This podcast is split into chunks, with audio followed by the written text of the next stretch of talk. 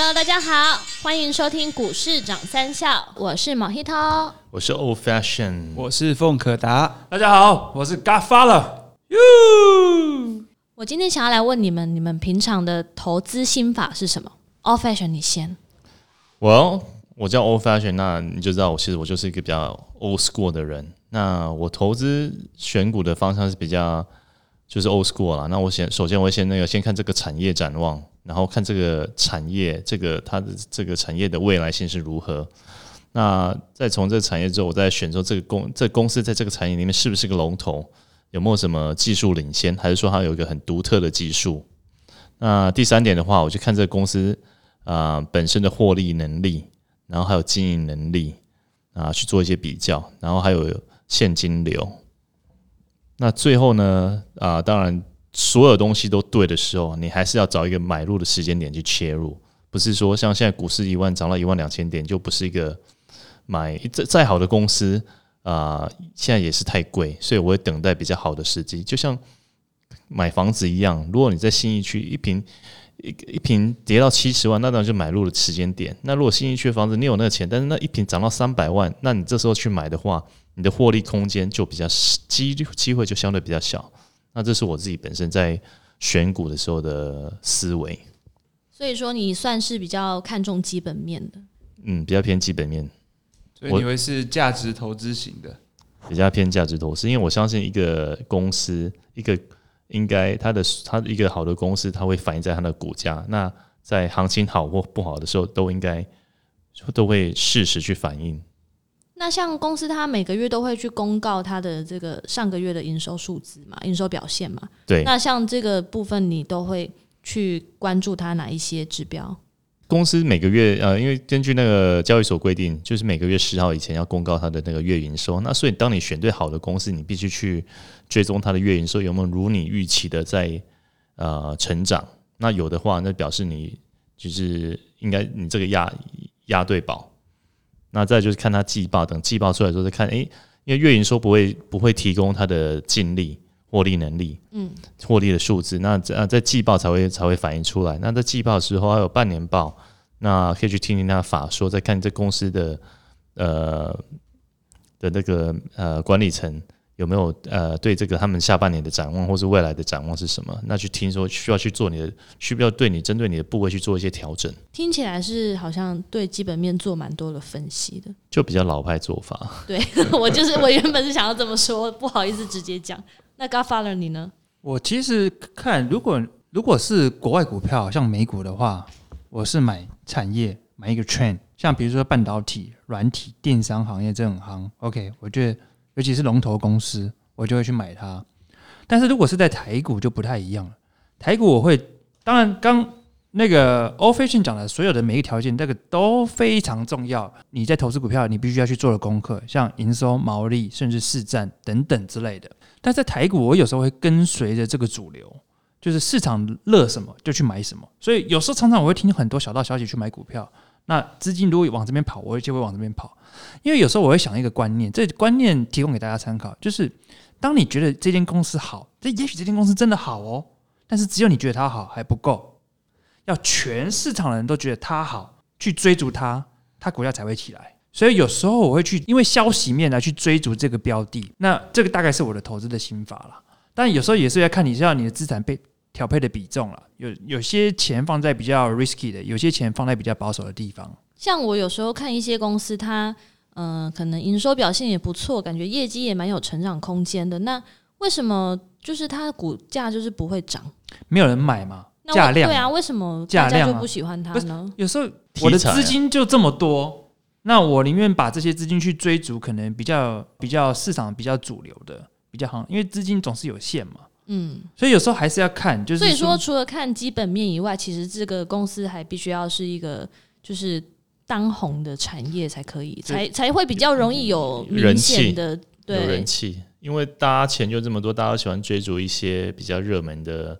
标的啊，然后比较涨的涨的几率比较快，对啊。那你如果买一些传产公司，虽然获利很稳定，但是它没有什么比较吸引人、比较性感的一些题材的话，就比较少投资人想要对对那公司去买去买那间公司的股票。嗯但 again 就是说看你啦，看你的风险的取号。像如果你是退休族的话，那你的钱投进股市就不适合去投进这么样的 risky 或是这么样高波动、高波动的股票。所以有时候还是要看一下你你你承担得起什么样的风险。我觉得你买股票都是要问你自己，你承担得起这个风险还是不承担得起？那你最最多的这个损失，你可以承受多少的损失？我觉得还是请听众要拿捏一下你手上的这个部位。嗯，那那个凤可达，就我了解，你应该算是比较不一样的投资方式，对不对？对我现在跟这个空中的两位先进的操作方式是完全的不同的，因为我是属于比较短线交易的人，那基本上我不会去太注重它的基本面，因为有时候像它以前它这只股票，如果说它以前一直是很烂的，可是它现在突然有一个转机会转亏为盈，那股价是不是就会大喷？那如果说我在以前就一直看它的基本面的话，那我可能会错过了这一次的机会。所以说我我当然会看基本面，看这家公司是不是一个查大购之类的，或是它是一间骗，是不是一间骗人的公司。可是我基本面是会去看一个行业趋势，或是一些呃公司他们像是去听法说或者听电话会议他们的营收状况，但是我就不会去研究到很细说，呃，像是他们公司员工有多少人，然后付了多少薪水这样子。所以说，基本上我会搭配一些技术线型。那我是一个短线交易，所以说，呃，我会在很短时间内进出股票。那我选股的逻辑是，股票一定是要在上升的区间，像是我基本上是看均线，所以说两百日均线一定要是在最下面，再接一百五、一百，然后到五十日均线，基本上这四条线一定是要五十、一百、一百五、两百，从上到下排列。然后再上去三十二十十这边纠结，我就不管它。那只有在这一区间股票，我才会去选择它。那再来就是，通常一只股票要往上飙的时候啊，它会经过一个洗盘的动作，就是在一个盘整的收缩，就是会有一波、两波、三波、四波到六波的区间收缩，每一波的收缩会越缩越短。那你你所谓的越缩越短是什么意思？就是它每一只股票，它不是会一月到二月的波动是为期两个月，会有一个很大的一个波动。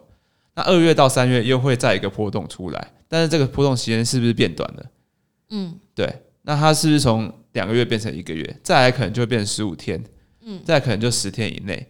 那你这时候就去可以去看它的它的量的指标，它的量指标如果说越缩越小的话，那就表示这个整个筹码已经洗的差不多，准备完毕。你刚刚的意思是说它，嗯、它会有几次的整理股价的时间，那每一次整理股价的时间越来越短，越来越短。对，会越来越短。哦这我们叫它收缩，越缩越短。嗯，那越缩越短到一个最后的极限之后，蓄力再往上攻，就很可能发生。因为基本上上面的所有的杂资、所有的散户都已经被洗掉了，主力往上炒是很有机会的。那我就会特别去选定这些股票来操作。那基本上我的操作方式，我是会设停利停损的，所以说停损非常重要。那我在买入这只股票的时候，我会直接设一个停损点。那停损点一到的话，是直接砍掉，不会做任何的留恋，因为一旦你没有砍，就可能会发生一些住套房的惨剧。对，那停利的时候，我也我也会砍，我有时候会设差不多十到二十帕停利，虽然说它有可能会涨到一百帕、两百帕，但是我还是会走掉，因为我可能涨了十几帕之后呢，那再来它可能又要进入一个下一段的盘整，那我就不想要浪费这段时间，我希望在这一段时间内找到下一只即将要往上攻的股票，所以说我是做一个非常高周转的方式去选股去做股票的，嗯所以你换股的时间很快嘛？对。那就等于就是你想要，你不想等它盘整嘛，就是想要，嗯、在最短的时间内把所有会涨的股票全部都买进又卖出嘛，对不对？对，当然有时候也会踩到地雷，但踩到地雷的时候，你就要非常果断的停损它。嗯，是，所以所以说你这样子，你你这样子的操作方式，就是变成你每天看盘的时间会比较长。对，呃但是我都会设自动停利停损的，因为有些券商有提供这个功能，但不是每个券商有。如果说没有的话，也可以设定警示，不过你就自己要去按卖出就是了。哦，了解。那我问你们在场三位，最近联发科这个新闻上的一些就是跟那个禁禁令有关的新闻嘛，那你们有什么看法？嗯，我觉得短期联发科股价呃波动是难免的啦，因为毕竟联发科啊、市场是预估它今呃华为预估占联发科今年营收的七 percent，那明年市场原本是预估它占联发科营收的二十五 percent，那因为这个新的禁令出来，那想想必整个市场会对它的这个数字的估的数值会往下调蛮多的。但但是呢，你反过来想，虽然那个华为营收比重往下掉，但是联发科还拥有大陆的中国这个 OPPO 跟小米这两个大的客户。那我相信现在在中国跟美国这个贸易战这个氛围下，中国人应该会力挺 OPPO 跟小米这两只手机。那所以基本上在华呃华为流失的这个市占率，应该会有机会被 OPPO 跟小米啊、抢走。那所以我觉得联发科的出货的原本出要出货给华为的这些五 G 的这个镜片，很有机会就是可以就变成分分刮到 OPPO 跟小米，所以应该不会影响太多啦。那 g a f a 你怎么看？呃，联发科它最近因为是这个华为的因素之下，市场一直传闻说它会不会受影响，它的订单会不会变？但是我觉得还好，是因为它在大陆的市场它没有了华为这一块，它还有 OPPO 跟小米。但是短时间内呢，我觉得我不会去碰这一档股票，因为现在中美贸易战的关系之下，加上川普他是反中反得很轻的。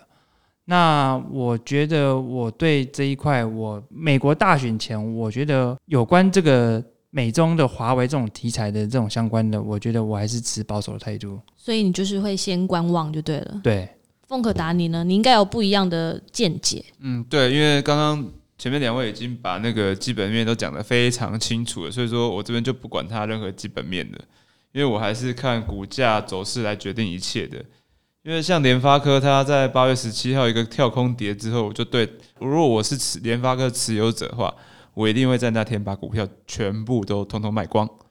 那现在它今天也跌破了我们的六十日季线了，所以说在它还没回升回补它的那个跳空缺口之前呢，我是完全不会考虑进场这只股票。我个人呐、但如果说你要买晶片股的话，联发科跟高通的话，我我倒是觉得高通的现形长得蛮漂亮的。如果说这两只硬要我买的话，我绝对会去买高通，因为高通也是符合我目前呃就是均线走势多头排列的走势。那而且以现在的状况来看，对于高通来说可能会比较有利一点。所以说，第一个联发科我目前完全不考虑；第二个，如果要买，我一定只会买高通，不会买联发科。所以高通目前都还站在线上。没错，而且还是算是一个蛮漂亮的走势。不，话刚刚说回来，就是说今天台股跌了这么多啊，主要就是因为美国经济展望感觉有点疑虑，第二个就是华为事件的影响。那这个阿公，阿勇，我就一定要讲阿公怎么样？我觉得阿勇那个不是主要的原因，主要还是因为整个经济展望好像还不太乐观。因为你看这个疫情疫苗也没有研发出来，前阵子很扯，前几天我坐在早上的时候还说什么普丁的儿女儿女儿接受疫苗传闻说什么挂点，但是这个新闻后来又不了了之，到底是真还假，不知道不，晓得吗？对，所以我觉得疫苗还没出来之前都 这个经济都混沌不明。但是我觉得美国选举之前，目前感觉是安全的啊。但我之前听到有一个财经作家的观点，他讲的很，我觉得还蛮蛮正确。他说，现在疫苗还没出来之前，股市都是 safe；一旦疫苗出来问世之后，股市就掰了，这个叫利多出尽。呀，就掰了。对因为各大的政府已经不再印钱了。你只要预有预期任何疫苗是阳性的啊，它就会涨，一直涨。但是真正出来那天，大家真的要小心啊。目前听川普说选举前会出来，不知道真的假的。